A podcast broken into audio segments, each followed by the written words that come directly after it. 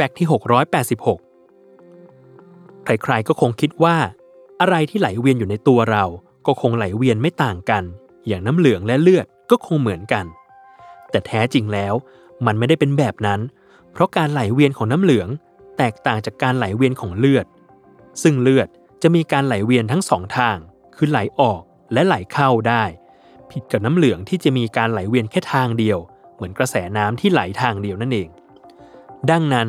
เมื่อมีสารพิษหรือของเสียต่างๆอุดตันทางเดินของน้ำเหลืองจะส่งผลให้น้ำเหลืองทำงานได้ไม่เต็มประสิทธิภาพและเมื่อระบบน้ำเหลืองทำงานได้ไม่เต็มที่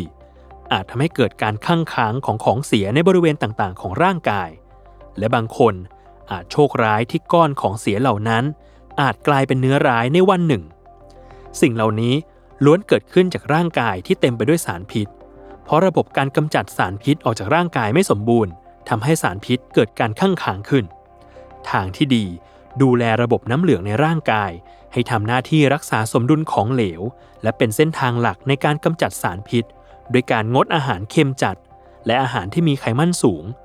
เพราะอาหารเหล่านี้จะส่งผลต่อสภาวะตัวบวมและน้ำเหลืองข้าง